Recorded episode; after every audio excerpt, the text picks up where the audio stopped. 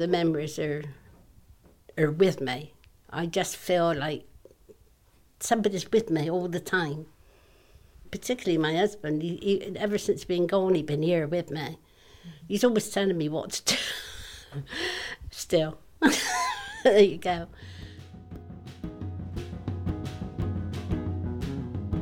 My House, My Home, featuring Margaret Perry and her letter, Dear Reader, and the work of the residents of Chichester House. My House, My Home is part of Here We Grow, a no bindings production funded by Bristol Aging Better. Hi. This house I was born in and still live in was built in 1899. My family started living here in about 1911, which was my granddad and family of seven. Then my father bought About it from from his 1926. Hello. Hi. Hiya. Hello. Morning. Should I take my shoes off? No, no, no, no, no. I'm not that proud. It may look like I am because I'm a very tidy person. This house is spotless. I cannot. Can you show us around then? Yeah, I'd love to show you around.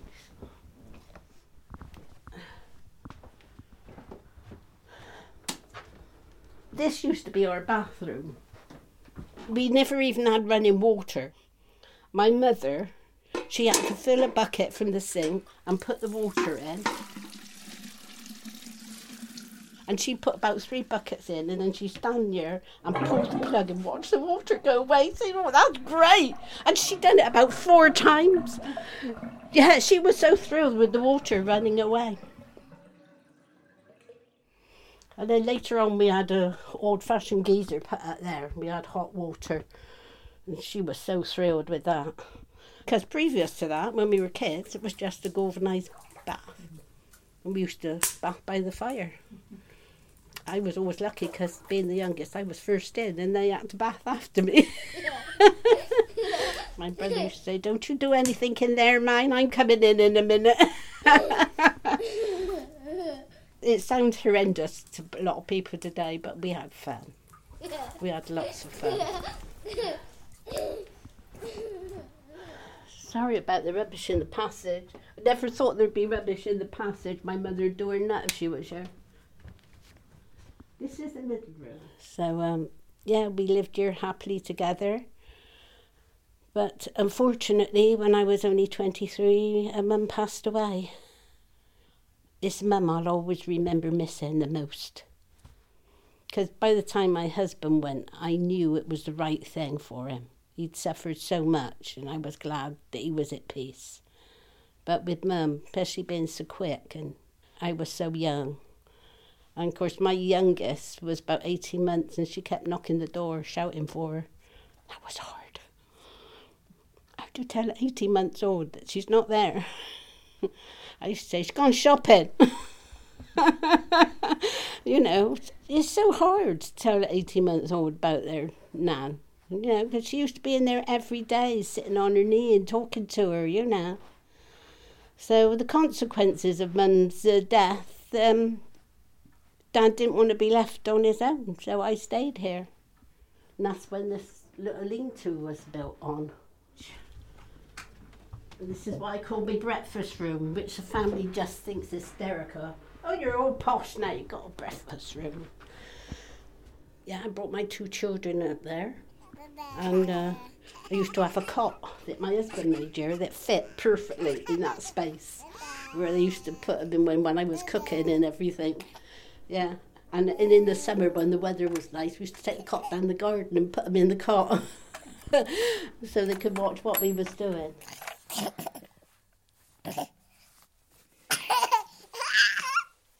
My father was really good when we were bringing up my two girls. He never interfered unless he thought anything had gone too far. When I say that, it's like the day I shut my daughter. Well, I didn't shut her out. I wouldn't let her in because she'd come home late. And I said, "You want to be out late? Stay out." so she's knocking. And then she shouted, "I'm going down the police station." I said, "Well, good luck with that one, then, darling." Very calmly, but she's still banging the door. And then my dad opens the door. and He said, "Will you please let that child in?"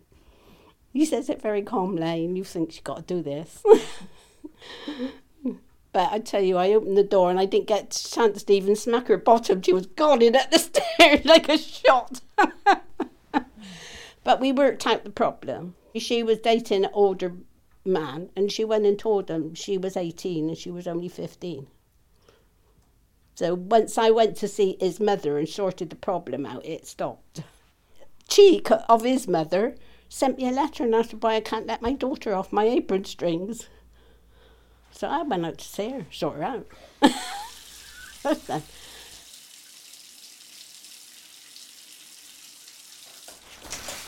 is my shower, a walk-in shower.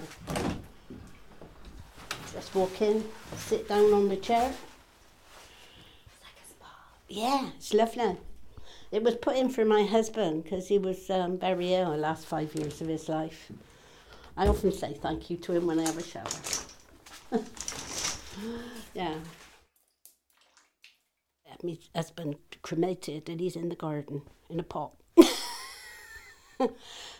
I often go out there now. I went out the other day and I said, It's blooming cold out here. Are you cold? I mean, that's really silly, but hey. Anyway, I, my daughter said, "You keep doing things like that. He's going to answer you one day." my memories surrounded me, all good. I am glad to say, and everyone is not as lucky as me. As for leaving, I cannot even think about it. My house and I have gone through a lifetime of sadness and laughter, family, friends, and life. It would take something out of my control to leave. It's small, but it's a decent enough size living room, small kitchen and living and bedroom, sorry. And I thought, what a lovely little flat, what a lovely little place. And then when I walked around the building and saw exactly how secure it was, I something clicked in my head, and I thought, this is going to be a lovely, great place to settle for me into my old age now. We came here, we looked around, we looked at the place, we got in the car. Within half an hour, we just looked at each other, and said, "Yeah, let's go for it," and, and that was it. It just felt right. The place just felt right. yeah. I'm Bob, Bob Tomlinson. And I'm Joy Tomlinson, and I'm Bob's wife. Hi, I'm Jan Lewis. I'm now retired, very happily retired, living in Chichester House for about four years now. Um, Barbara Woodbury, and well, I try to play pool. I like it. It's just something to do with something a little bit different. Barbara says she teach to play. I'm sure she will. She was just telling us that she comes down and practices when there's no one else around. Secret weapon. Yeah. When she says she's not very good, she's down here 23 hours a day, every day, seven days. Thursday evenings we have a uh, residents community evening where we play cards, pool, have something to eat, have something to drink, and any residents within Chichester House are welcome to join us lately we've taken to have a, a nice little pop quiz, haven't yeah. we? Which we have great fun with. One of the residents upstairs, he provides us with music sometimes, introduction music, or he'll just bring sometimes a CD sleeve down and ask who sang this sort of thing. And we have good fun. Yes, it's a good evening.